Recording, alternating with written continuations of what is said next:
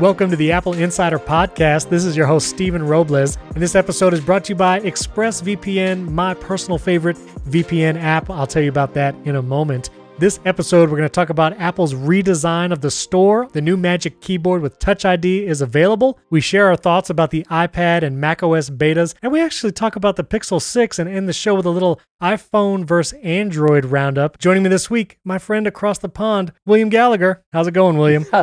I tell you, it's going exhausting,ly I'm telling you, I'm exercising like mad. My Apple Watch says apparently I'm not. That's how it's going over here. How is it with you? It's going well. It's just adrenaline is pumping. And, you know, I just wanted to say, too, for our listeners, Neil Hughes, good friend of the show, he was on some episodes these past few months. We really enjoyed having him. He started a new job and so you might not hear him on the show for a while, but rest assured, hopefully he will make an appearance in the future. But uh, Neil, we love you, and we will uh, see you back soon. Congratulations on the job. Oh, come on. It's more fun to say we ran him out of town or something. Or he's on the lam somewhere. on, is That's a British thing, right? On the lamb or the lamb? How, what is that? No, I only know it from Veronica Mars and, and other fine American oh. programs. I don't think it's a UK expression, and I believe it's spelled L A M, okay. so I don't know if it stands for something. Oh. But I was trying to sound hip and cool there, and you've revealed me in my essential. no, no, William. Everyone knows you are the hip and cool one for sure. It's not me. it, is, it is definitely you. So okay. Well, we actually had some news this week. Some stuff happened. First of all, the store went down. I think it was Tuesday night this past week. And everyone got all excited. I was excited. I said, "All right, Apple, I'm, I'm take my money. I'm ready. Whatever you're to have going for me." But no new products were released. Ish. We'll talk about products that are available now. But the store was actually totally redesigned, and they relaunched the store tab on Apple.com's website to resemble more of the Apple Store app that you get, not the App Store app. That's a different app. We'll talk about that in a little bit too. But the Apple Store app where you can buy their stuff like iPhones, iPads, HomePods. And now if you go to apple.com and there's actually a store tab standalone, which had not been the case until they just made this change. I think the last time there was a dedicated store tab was like 2015, 16, something like that. And so now it's uh, totally redesigned. What do you think, William? It looks pretty good, right? It looks great. I, I, think it looks a bit busy. There's a lot going on, and for some reason, it looks busier on. Uh, on the Mac than it does on, say, my iPhone app. Right. But I wish I were clever enough. To, uh, the number of times I've been to the store to find something and actually found it a chore to think, right, I've got to go through the Mac bit to get to the accessories bit. Right. It never once occurred to me that they could make this simpler until they did. So uh, I'm I'm glad, and I feel a bit thick for not having thought of it myself. well, you know what's interesting? So if you go to apple.com, click store, or it's just apple.com slash store now, it does resemble the app on iPhone and iPad. But there's this weird thing where the whole, if you have a wide screen, the whole left sidebar is blank until you scroll down to some of these cards, like the latest, or you scroll down to accessories then you can click the right arrow and you start scrolling through these little vertical playing card looking things. Then it kind of fills up the whole screen. I don't know what it looks like on your whatever 80 inch wide computer monitor, William, but you get that like blanks thing on the left side. I remember thinking there was a lot of white space and I rather liked that, but I am looking now live as we. So, oh, yes. Oh, okay. And Safari just crashed on me. Uh, so this is.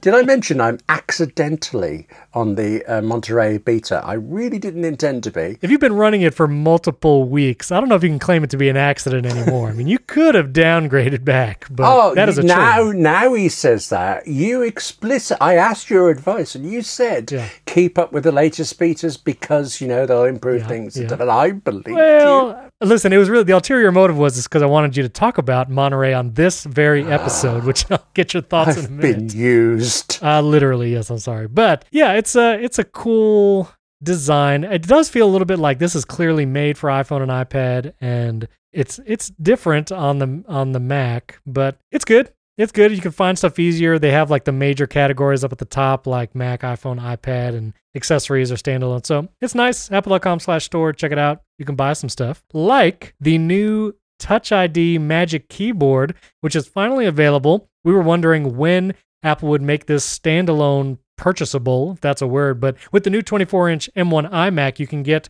a Magic Keyboard with Touch ID built into the wireless keyboard. And now you can buy it standalone. You can get the Magic Keyboard with Touch ID for $149 from the Apple Store right now. And they also said they have a quote unquote new Magic Mouse and Magic Trackpad. The Magic Trackpad is 129, Magic Mouse is $79. And you can also get a Magic Keyboard with numeric pad and Touch ID. So the really long one, if you want that specific number pad, that's $179. The unfortunate part is you can only get one color for the Magic Keyboard with Touch ID. It comes in the silver slash white, whatever you want to call it, but you cannot buy the fun colors that come with the color matched 24 inch iMac. You can't get the blue, the purple, or the green, or whatever. You can just get the white slash silver version with Touch ID. Now, this does work with every M1 Mac, so if you want to get it for an M1 Mac Mini or even an M1 MacBook Pro that you dock, like I do the vertical dock, you could get one of these and use the Touch ID button on this Magic Keyboard.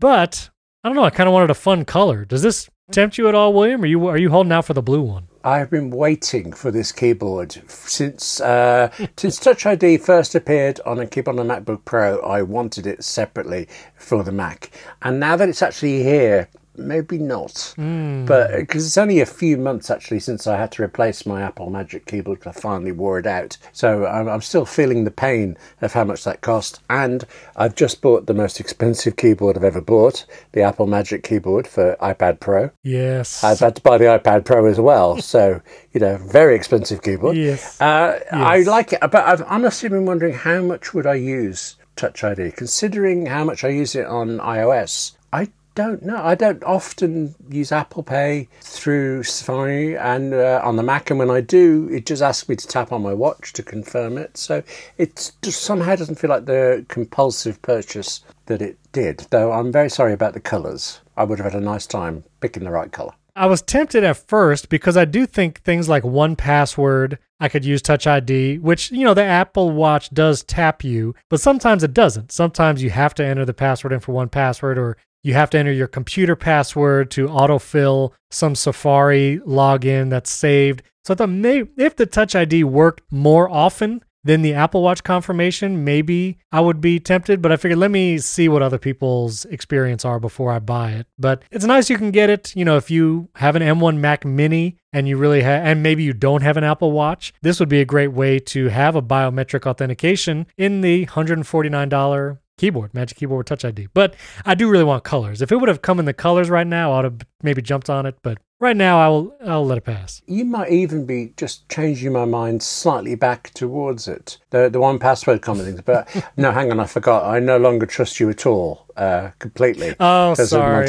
So sorry. you know, forget that. Yes. Okay, forget that. Now I will say what is kind of hilarious about these new products. You got the Magic Keyboard with Touch ID, the new trackpad, which is pretty much like the old one. And they also say new Magic Mouse. Like it literally says new on the Apple website store. And I really cannot tell for the life of me what is new no. about this mouse. The lightning port is still underneath. You'd have to flip it over like a turtle or something to plug it in. And you can't use the mouse when you plug it in. It comes with a braided lightning to USB cable. May, I, that's new, mm-hmm. but I think the mouse itself is literally exactly the same, at least from what I can tell. So, actually, can I just take a moment to defend the lightning port on the bottom? Oh, because I get oh, controversial. It's, it's controversial. Not, okay, it's not convenient, but it's not like you lose a day to it. It comes up with a warning saying, "Oh, battery's getting a bit low." So you plug it in the bottom, you go scratch your nose, have a cup of tea, come back, and it's charged up enough for the rest of the day, and then you leave it overnight. So yeah, the trackpad's great that you can carry on working regardless, but I just I don't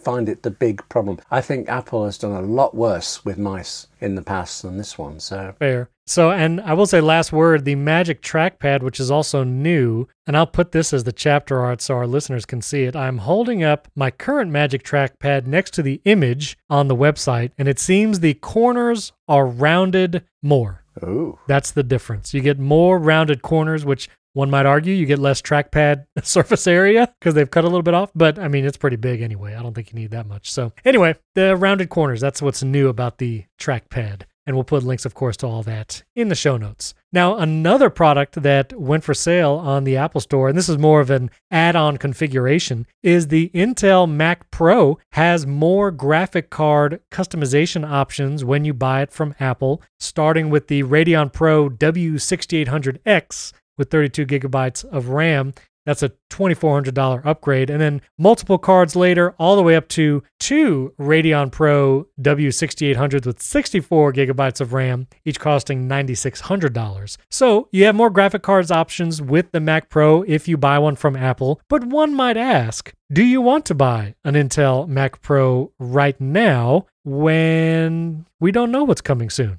We might have an Apple Silicon Mac Pro coming in the next calendar year, maybe the next WWDC. So I find this interesting. I think obviously there's an audience, of course, who still want the Intel Mac Pro, still want the most powerful computer that you can buy from Apple with the biggest, baddest graphics card. So I think it's good. I think it's positive that Apple is still increasing the configurations, increasing the options on their Mac Pro, that the promise was modularity and upgradability. So I think it's good that they're offering it, but I don't know. I'd be curious the audience for this kind of machine and with these upgrades. I realized when you said that, I was unthinkingly assuming these are new graphics cards that were going to any Mac Pro, but that isn't it. It's you would have to buy a new Mac Pro. Well, I think you can get these graphic cards and just insert them yourself. Again, that's kind of the promise of the modular Mac Pro. It's just these are now options. Oh, I see. Built to order, right. Built to order. In that case, uh, I can see it because if you are somebody who spent all that money on a Mac Pro, I think you want to protect your investment as long as you can. And the idea of replacing your 50,000 Mac Pro with a $1,000 Mac Mini, um, which could be better,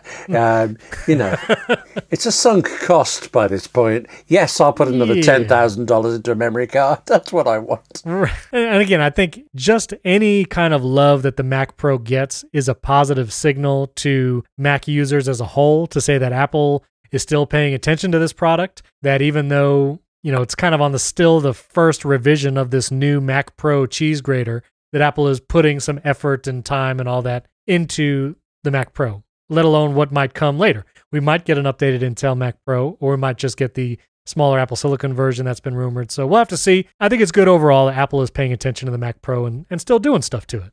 Good. So I'll just mention this briefly. You know, one of the things that Apple announced with iOS 15 was the possibility of using ID cards, driver's license, and even like TSA type identification cards in the Apple Wallet app on your iPhone. And Apple announced that there are several schools where students can use their iPhone and Apple Wallet and have their ID right there in the app. Things like the Auburn University, Northern Arizona University, University of Maine, New Mexico State, and others. And I think it's cool. You know, I'm curious what this rollout is going to look like over the next few years if states here in the US are going to adopt the ability to have your driver's license in the Apple Wallet app. Will a police officer, if you get pulled over for speeding, as maybe I was or wasn't doing heading to this podcast, will I be able to show them my driver's license on my phone? And are there, you know, security things in place where I give them my phone or do they just like scan it? I don't know. Uh, William, do you think this is going to take off or eventually take hold in the UK where you'll be able to use the wallet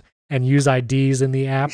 Inevitably, eventually, I think yes. And actually, that point about the security of showing things, uh, Apple has many patents uh, about it that look like they're pointing towards this. So I know it's coming at some point. For all that I use, say, Apple Pay, for example, I hardly ever use Apple Wallet. I find finding things in it a little bit of a chore. Uh, and right now, I have my COVID um, vaccination details in the wallet solely right. because I was writing a news story about the fact that you could do that. And yes, you can. There's an NHS thing. I am twice vaccinated and all that, uh, and my wallet can show that if I need to. But the wallet app will only show it for I can't remember if it's 30 or 90 days. After that, hmm. I have to go back to the NHS app and reissue that thing. There's no change in the data. It is purely the wallet needs an updated version of the same data. So since I've gotcha. that means I've got to keep the NHS app around, why don't I just show them the NHS app instead of the wallet? Um, I don't find it a very smooth system. Hmm. I honestly forget that the wallet exists sometimes. So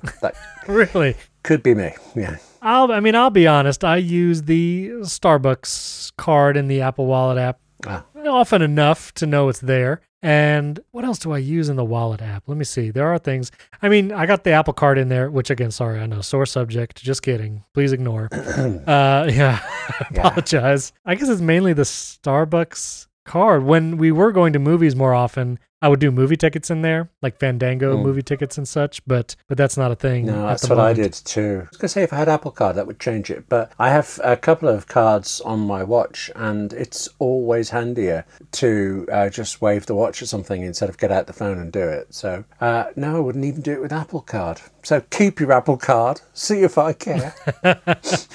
you know, I have just as a follow up. You know, we had someone say they do it for the 2% with Apple Pay stuff. And I have been using my Apple Card now for my grocery shopping because I have three kids, so groceries can get expensive. And so I've been doing the Apple Pay with my Apple Card for my groceries. And that 2% cash back, it's actually kind of nice. There's been a couple times where I've gotten like $20 Apple Cash, and I'll just use that to pay the amount, but free money, I guess you could say. I mean, I understand you can get better deals with other cards, but not daily. The convenience of it, the automatic right. nature of it. Uh, when Apple Card comes to the UK, I will go for it, absolutely. Yeah. Yeah. And speaking of the wallet and Apple Card, one of the things that came out this past week is in some of the betas and in some people's wallet apps, I think Mark Gurman was tweeted it first, there's now promotions being surfaced in the wallet app where Apple is saying, here's a promotion with Apple Card. You can, you know, for this month, there's some kind of like Panera unlimited coffee offer or get four months of Apple News Plus if you use your Apple Card.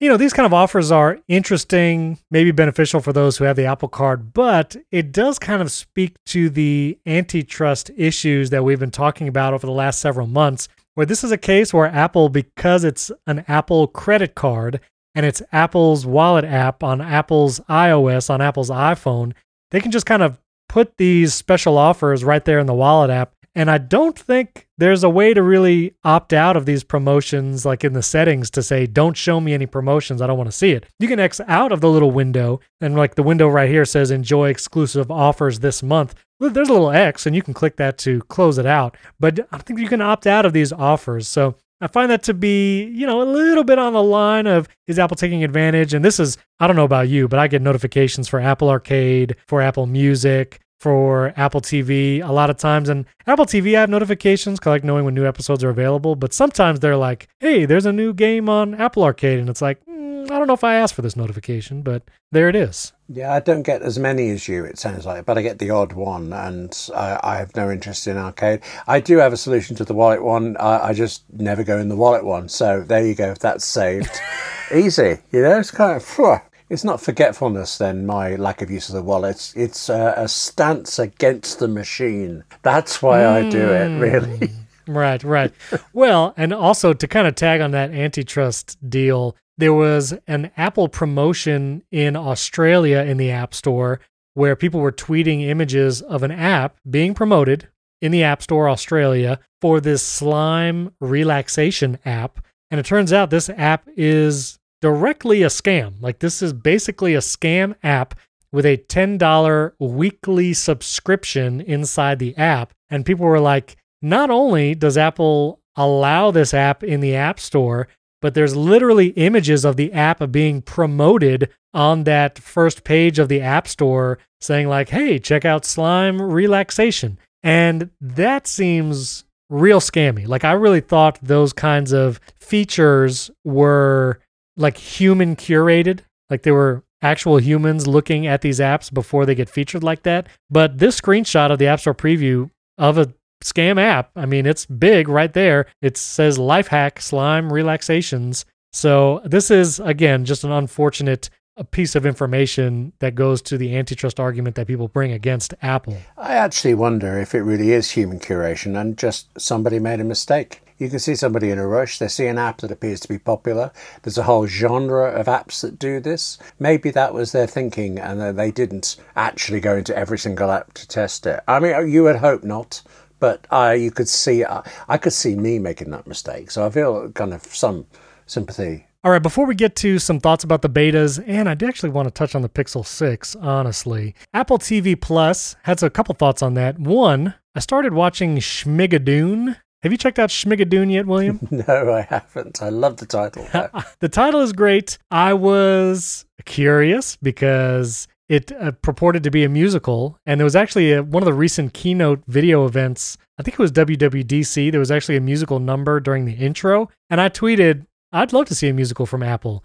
And lo and behold, Schmigadoon with an exclamation point is basically that. Apple made a comedy musical kind of I don't even know what to call it. It's just a comedy with musical elements and it's really good. And so I started watching that. I recommend it if listeners care at all about musical theater. It's pretty funny. And then an announcement came that Come From Away, which is a Broadway musical, is actually going to come to Apple TV Plus Friday, September 10th. And that'll be an Apple TV Plus not original because it's obviously a Broadway musical, but it's going to be the filmed version of that Broadway musical, kind of like how Hamilton came to Disney Plus. So I was I'm excited about this new uh, surgence of musical type content on Apple TV Plus. I think that's pretty cool. I actually I signed up for Disney Plus specifically because of Hamilton. Right. Uh, so well, it's a great show. Good to see music expanding. Except I know where you're going with yes. this because speaking of music, isn't there a little bit of an issue with another Apple TV series? Well, and I wanted to say this because I thought you had mentioned this specifically as yeah. one of the Apple TV Plus originals that you enjoyed, but Little Voice, which was one of the first launched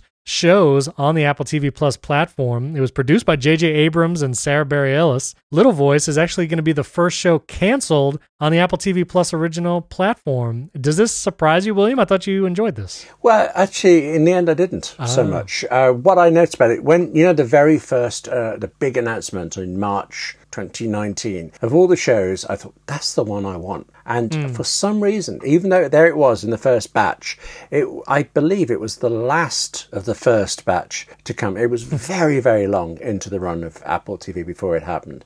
And it, so I was quite excited when it finally appeared. And I don't actually think I made it all the way through the first episode. Looked great, sounded good, mm. but it hmm. just didn't hold me. And I'd actually forgotten about it until the cancellation announcement. Well, it's not an announcement, we just believe it's not coming back. And I'm just, you know, tried to do something and I just, it didn't hold me. So, yeah, I'm sorry to see something fail. Yeah. But not gigantically taken aback. Yeah. And I mean, honestly, this happens to every network. Ooh. You mm. know, even the big networks like NBC, CBS, networks like HBO, you know, things just don't work out. And honestly, for the amount of original content that Apple has been producing in just its first two years of existing as a streaming platform, you know, it I don't know why I just thought of Quibi, oh, but it is kind of the opposite story of Quibi. I mean, Quibi was just a failure. But Apple TV Plus, I mean, it is largely successful. Ted Lasso, The Morning Show for All Mankind, was nominated for many Emmys for their programming. I think it's I think they're making great stuff, honestly yeah, remarkable success rate. I mean, streaming is very different to network TV. Network had the big launch in September of a year, and then there was the mid-season replacements when so many uh, September launches died and things like that. So that was quite exciting. You had two season launches, and with streaming now, it's they all come out at any time, and I think that blurs the lines. I mean, we know quite a lot of Netflix shows that are cancelled because they've become quite high-profile ones. I think with Apple, right. we're going to find there are, there are others that just don't happen to come back. Right. Plus, there are quite often deals in television where uh, it isn't one season that's been bought, it's two. Right. So even though they make an announcement, it's back by public demand for a second season, it isn't. Like, yeah. yeah.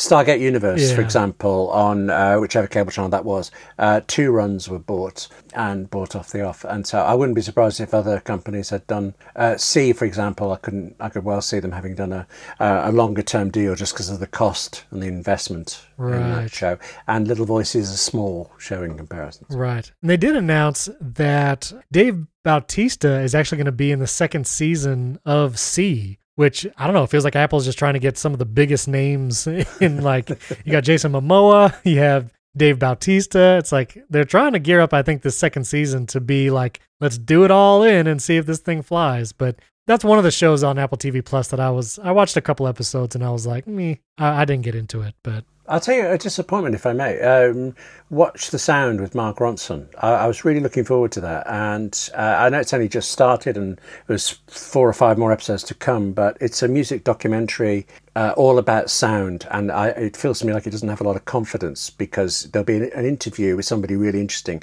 and they will animate headphones around the head and lots of jiggly graphics hmm. that are, are just irritating. And then a lot of it is conversations Mark Ronson is having with people that you know he's probably had five years ago in reality, and this is all contrived. So right. you have to really like Mark Ronson. And I was deeply mm. into the hmm. subject. So that was a disappointment for me. But he says, at one point, I saw an interview where he's saying he hopes there's a second run, and another one where he says there definitely won't be. They've covered everything. So that might be one that just never comes back. Oh, I see. Okay. Well, listeners, tweet at William and myself. We would love to know what are you into on Apple TV Plus, and if any of you have seen Schmigadoon, let me know because I'm I'm I'm getting kind of into it. It's pretty fun. I'm a big musical person. So. No, it's just even the title makes me laugh. I don't know why. I just enjoy it hearing it. So. It is, and I will say the okay, who the cast is Keegan Michael Key. Obviously, he's hilarious yeah. in Schmigadoon. I mean, he's hilarious in a lot of things. But Cecily Strong, who is the lead female character, she sings in the show and i immediately had to look her up and see what her background was. I know she was a lot on snl and she did a lot of skits like that but i wasn't familiar with her work there. But in this show when i heard her sing you know my thought is always is this actually her singing or is this overdubbed? And i looked up and she's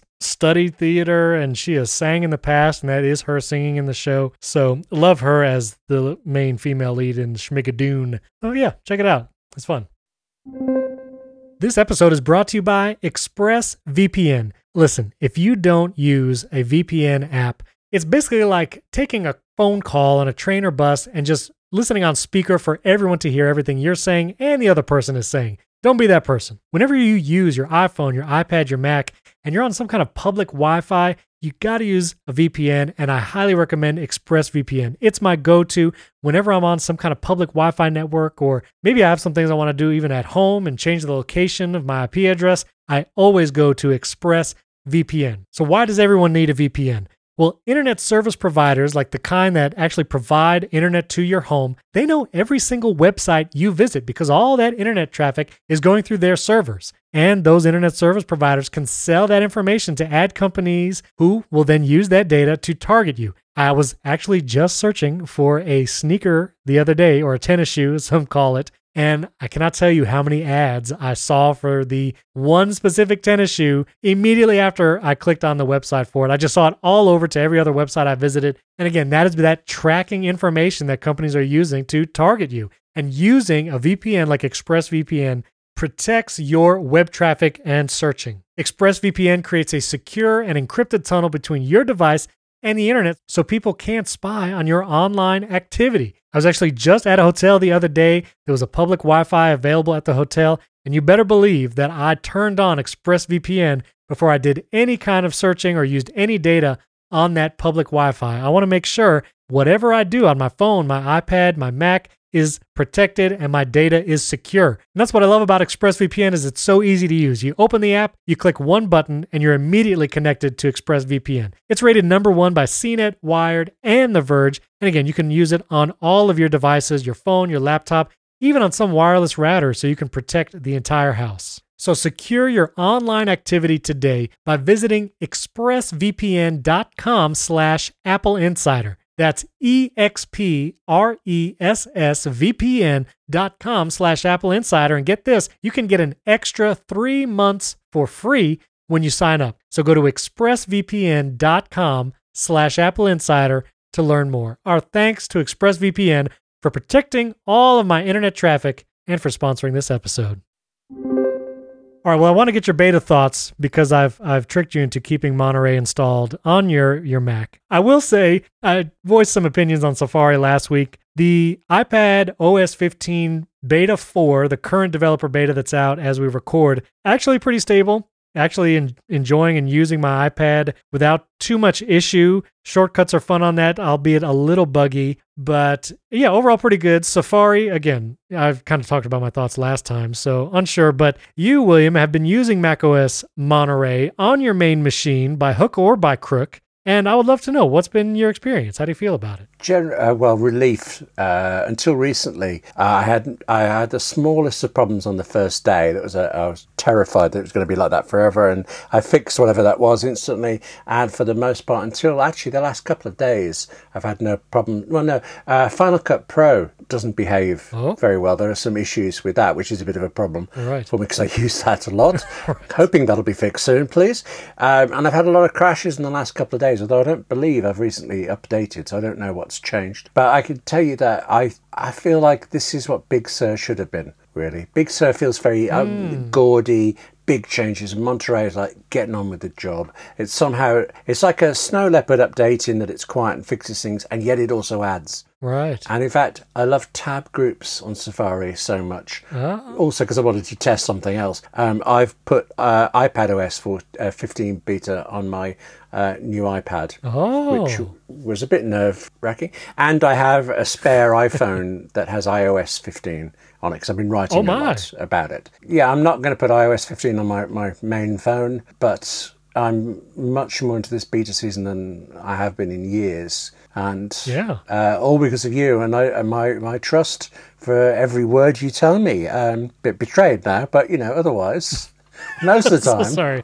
So sorry. Okay, so overall though, so if you have the beta, you're experiencing all the betas then, iPhone, iPad, and Mac. Talk to me about Safari on the Mac. You like the tab groups, but how is the overall design and the the tabs with the round rectangles and all that? How has that been? Have you gotten used to it? Like, is it functional? Yes, uh, I was originally quite fine with Apple's new design of it, everything uh, squashed up together in the bar. Then, when I ended up having to do a job that had 20 or 30 tabs, I could see everybody's point. So I was quite happy with that change back. I'm generally right, but actually, now that I have tab groups, uh, I'm far more controlled. Like I have an Apple Insider group, and I just I switch to that in the morning when I'm on Apple Insider, and I do all sorts of things, and I switch away to something else in the evening, and it's all there, and it feels like I have much quicker access in one go to whole sets of things. So rather than constantly opening and searching and finding or having too many tabs, it all seems very neat Right. and compact. And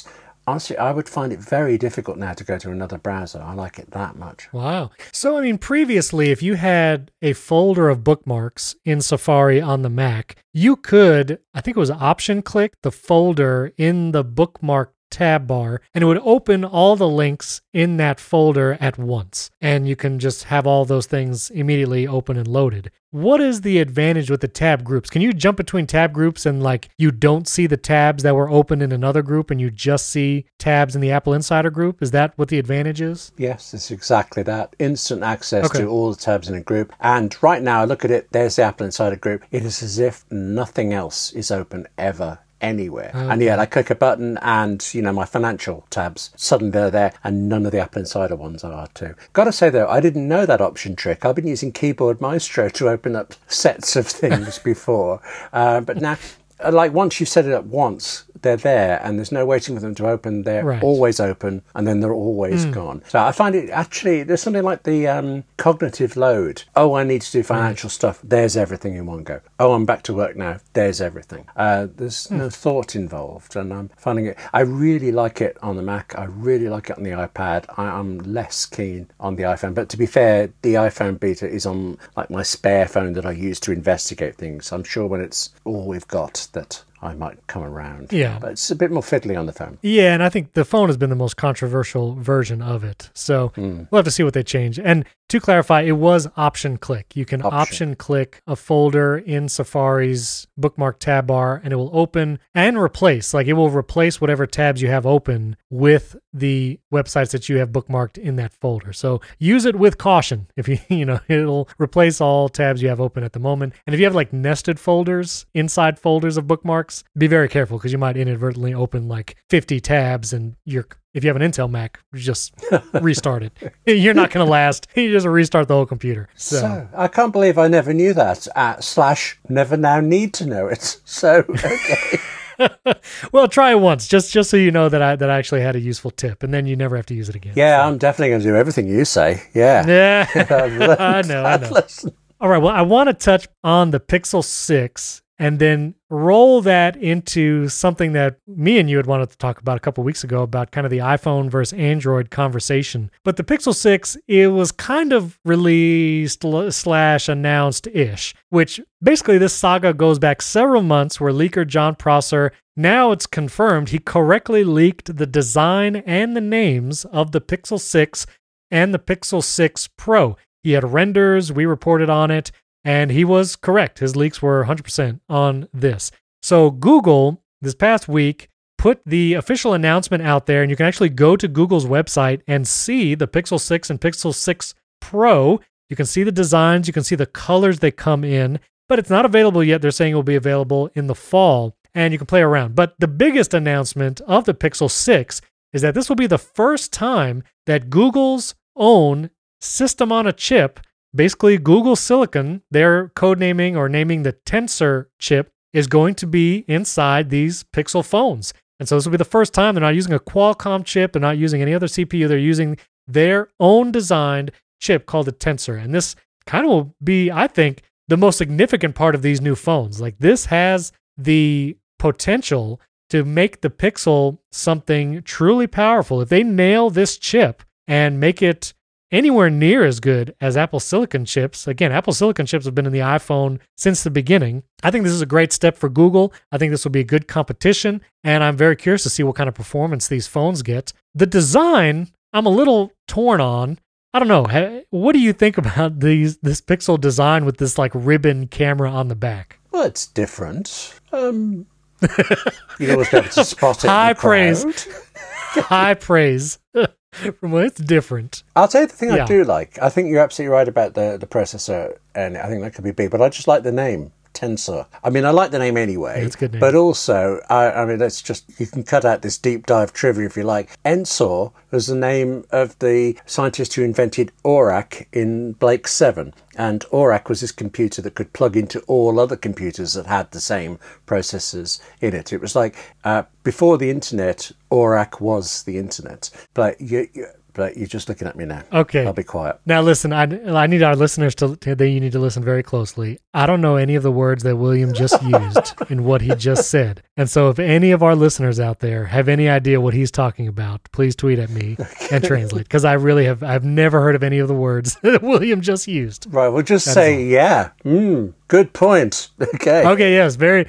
Listen, it sounded very smart. I mean that that was above my head. I had no idea what you're talking about. So, yeah, kudos to you. Very good. But anyway, it looks like these phones are actually going to be pretty expensive, especially the six Pro model. But these will be going head to head with the iPhone 13. So I'm I'm curious to see what these will be when they come out. Limited specs have been released and all that. So again, more info later this year as when Google says that they'll be coming out. But I wanted to dovetail this with the conversation about iPhone versus Android. So if we have these two flagship phones, let's just assume this Tensor chip with AI and machine learning and the Pixel 6, Pixel 6 Pro phones are tremendous hardware, which, you know, pictures look really cool. Let's say hardware wise, you know, you have a pretty even choice between the Pixel and the iPhone. You know, it comes down to the age old question of iPhone versus Android. And I actually did a Twitter Spaces with uh, Fernando Silva talking about iPhone versus Android. And it was actually a tweet by Brian McDuff. And he was saying, you know, the only three reasons why I use my iPhone instead of an Android is iMessage, AirDrop, and Apple Watch. Saying those are the standout features. That's why he uses the iPhone. And so that got me thinking, you know, what is the current state of these two platforms and what are still the advantages that I feel as an iPhone user that I think are important enough to continue using the iPhone. Aside from just aesthetically wanting and liking the iPhone OS more, liking the hardware more, and all that, what is actually at the bottom of why I like this platform, why I still think it is maybe superior. And uh, again, this is a little bit of not so much fan service, but obviously this is the Apple Insider podcast. So I'm sure many listeners might just agree. If you don't, I'd love to hear from you too on Twitter if you have thoughts about this. But here was my list. I sent this in a tweet to Brian McDuff and William, I'd love to hear your points if you agree with these or if you have additional reasons. But kind of the top eight reasons, I thought there were more than just a few, why I still prefer iOS and the Apple ecosystem to an Android phone. And again, many there's lots of feature parity. There's still things that Android does better, interactive widgets, notification systems. Many people still prefer that. If you want customization options, Android has more there. But for me, on the iPhone, my number one reason I still prefer it is the screen time and parental control features with kids. I feel like Apple still does a better job at that with more granular control and more consistency than the Google family features. I think shortcuts on iPhone and iPad just make the device extremely productive. Things that I can do on the go and do quickly with shortcuts again, I don't think there's an equivalent on Android. Yes, iMessage is great. I love iMessage. Fourth, I think privacy, Apple Pay, and security, kind of all that together in the Apple ecosystem. Again, big advantage over the Google ecosystem. iCloud and the integration with the Mac and iPad. Like, yes, Google has integrations and they have their Google services, which you can just use on the iPhone. Like, I use Gmail on the iPhone, I use the Google app sometimes on the iPhone. But that iCloud integration across the devices, I do, it just feels like a more seamless experience than even using an Android phone and a Chromebook. You know, things like handoff and other features like that. I, I just feel like the integration is so tight. I do like HomeKit. The security and privacy that I know comes with HomeKit is another reason I use the Apple ecosystem. AirDrop is a great feature, and the fact that it works over iPhone, iPad, and Mac, I do think that is an important thing. Just casually, just sending devices to myself and to other people. And I do think the Apple Watch is a superior wearable. Again, sales numbers kind of speak to that as well. But I do feel like that's a reason to use the ecosystem. And that was just my my quick top eight kind of about why I still prefer the iPhone and the Apple ecosystem. But I don't know, William, what about you? Do you feel like there's more to it or or do those reasons kind of stand out for you too? Both, actually. The one thing you said there that I don't use is I have no interest in screen time. Um, I think I may have said before that uh, my 90 uh, year old brother uh, gets these things saying, You used your iPhone this many hours. And she thinks it's telling her off that she's not using it enough. So she's feeling guilty about it. Um, and I just think I've used it as much as I needed to use it. Get out of my way. So I never use screen yeah. time. I don't like it much. Well, and just one clarification like, it's an unfortunate naming convention because screen time, as far as like minutes used, is not the features that I'm talking about. Mm. It's the when I have child devices set up in the family sharing, the ask to buy, they have to like send a notification if they want to download an app, the control I have over web content and whether or not they can do in app purchases. It's that kind of controls, which is all lumped into screen time, which is unfortunate. But that's those are the features I meant. The very first thing you said though was about aesthetics and design and things, and I actually I don't want to separate that out because I think mm. uh, the phones are more than a list of uh, features. Design to me is not how it looks; it's the entire thing of how it works and how it works together. And whenever I use an Android phone, I, I have I find it very frustrating that it seems kind of a little unfinished. Um, I can't remember mm. an example of somebody was showing off to me this great app, and uh, if you scrolled one way, it did something, and if you scrolled the other, it, it didn't, and it felt like they just hadn't mm. got around to that bit yet. And I get that constantly. Plus, no matter what you do on any Android phone, if you don't like it, the person showing you the phone says, "Well, yeah, but you could buy these other three apps instead." And I just then when you get one of those other apps, yeah, but you can adjust this setting. You mentioned the customization, and yes, that's very powerful, but only if you want customization. Right. If you if that's not something that interests you, then something that actually works feels much more appealing to me. And when we first talked about this, when it first came out, when Brian's tweets came through, I was thinking, he said this line about uh, using the phone as his daily driver. And I looked at it and I thought of all the things I do on that phone, from running my business to, I've been looking at the front screen of my phone now. I have uh, three apps on there that I write in for different things. I have two news apps. I have so much information for it. I have Duolingo. I'm sure there's Duolingo for Android, but I have all of this in one place.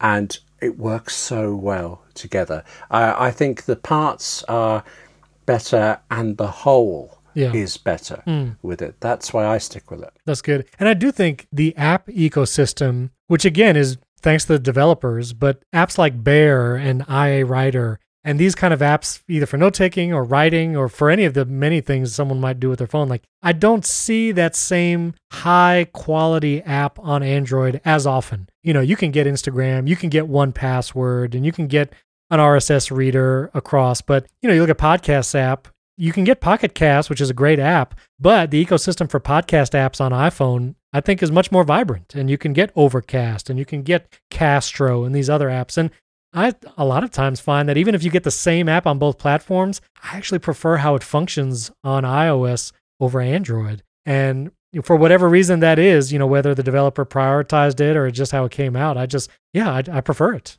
I actually developed an iOS app a few years ago, a poetry project thing. A long and complicated story, but we had to put a bid in to get the money to fund it. And I was looking at this, how much would it cost to do iOS, how much would it cost to do Android? And as I looked at how many different Android screen sizes, right. different Android OSs, different uh, specifications, I actually wrote in the bid, beyond us. We're only doing iOS. so. Right. Yeah, exactly. And also, not to mention software updates. You know, it's great to know that Okay. if you have a six or seven year old iPhone, you're still probably going to get the latest iOS version on the same day as everyone else. You, everyone can download at the same time. You don't have to wait for your carrier and your manufacturer to push out an update just for your phone. So, yeah, I don't know, just all that together, I still prefer it. I still prefer the integration. And even just having iMessage on Mac, Yes. there was a couple of times where I tried using a Chromebook or a Windows PC just to try, just to dip my toe and make sure I still knew what I was talking about. And man, just the simple feature of not being able to text from your Mac is crazy making. It just it seems to waste so much time. I have to pick up my phone for this one thing of getting a text when on a Mac I don't have to do that. And th- that kind of integration again is is something you see that's kind of unique to the Apple ecosystem. You got any other thoughts on that? I suppose, yeah, each to your own. Of course, Of yeah, of course. course. Um, moving is a, a big job, I think. I mean, you buy, you would be buying an expensive phone Yeah. and a completely new operating system, and I, I feel like um, you need a really good reason to move now. There, right. if you were, you need to be very unhappy with where you are, I think, to go try the other one, unless you're able to run both and kind of sidle over between them. Right. That'd be difficult. Mm. well, as I'm sure many of you listening right now are iPhone and iOS users, I'd love to hear from you. If there's Android users out there, and from our podcast metrics, we do see that Android users listen to the show too, that you guys are out there. I'd love to hear what are your main reasons for using Android? Is it the customization or notifications? We'd love to hear from you. You can tweet at me at Stephen Robles. That Twitter handle's in the show notes as well. And to kind of round out the show, I want to do some follow up from listeners that tweeted at me, follow ups from previous episodes. One, this is Amano on Twitter, and he was saying that talking about battery life on the Mac, he actually uses an app that you can get from GitHub. It's a free download, free to use with the basic features, and it actually gives you more granular control over the battery on your Mac. He actually sets the max charge at 80%, and his Mac will actually stop charging when it gets to that percentage. And you, that's what you can do with this app. It's called AlDente, A L D E N T E, but I'll put a link to it in show notes if you want to check out that free app. That's Amano recommended that. Thank you, Amano. Also, John tweeted at us. We talked about the titanium iPhone 14 that was rumored that Apple might use titanium as one of the building materials for the 2022 model. And he correctly stated that titanium is actually half the weight of steel. And if you know the current 12 Pro models of the iPhone are made of steel. And so if we actually had a titanium iPhone in 2022, I thought it might be heavier. That's what I said on the podcast last week. It might actually be lighter than the stainless steel models we have today using that titanium material. So that's a great point. Thank you, John. And his last question actually came from Angel Vargas on Twitter. He was asking why companies with apps on the Apple TV why they don't use the Apple TV Player API for their channels or for their apps on the Apple TV. Is it because of user data, tracking, and all that kind of stuff? I imagine, Angel, I don't know for sure, but I do think data is one of the things. If you build a custom player in your app or whatever, you can probably pull data like when did someone stop watching or when did they skip or when did they exit the app that you might not get by using Apple's built in player, which Again, if you use lots of different apps on the Apple TV or even on your device, iPhone or iPad, not having the stock player be used in an app can be frustrating because it doesn't have all the same features like AirPlay. It might not be in the same place or call the same thing. The YouTube app on the iPhone and iPad is a prime example where they haven't enabled picture in picture yet, even though they said they would for premium YouTube payers. Uh, they don't use the stock player. You know, the, if you use Apple Stock Player on iPad, you can activate picture in picture just by swiping up on your iPad. And there's the built in picture in picture player. But YouTube doesn't want to allow that. They want to use their own system. And so that's, again, some of the reasons why third party might use their player rather than Apple's stock player? So that was a great question. And again, if listeners or anyone from Apple, if you have more information on that, I would love to hear from you. You can tweet at me as well. Don't forget, you can support the show on Patreon, patreon.com slash Apple Insider, and you can support us directly in Apple Podcasts. You can even do a free trial there. We have a private Discord. We have a few of us in there, and we'd love to have more of you supporters in there. When you support the show in either place, Patreon or Apple Podcasts, you get access to that Discord channel just for podcast supporters. And we also do early access for the episodes, and they're ad free, so you can check those out. Also, we would appreciate a five star rating and review in Apple Podcasts. There's actually several of you that do that every week We greatly appreciate it. It really helps out the show. The show's been in the top 20 and 30 shows on Apple Podcast tech charts pretty consistently for the past several months, and that's thanks to you guys for listening and rating five stars. So we really appreciate that. Don't forget to check out HomeKit Insider. Andrew O'Hara and myself host that. We talk about HomeKit and smart home devices and the Apple Insider Daily Podcast, where you can get the top Apple News headlines in just a few minutes every weekday. Thanks for tuning in. We'll catch you next time.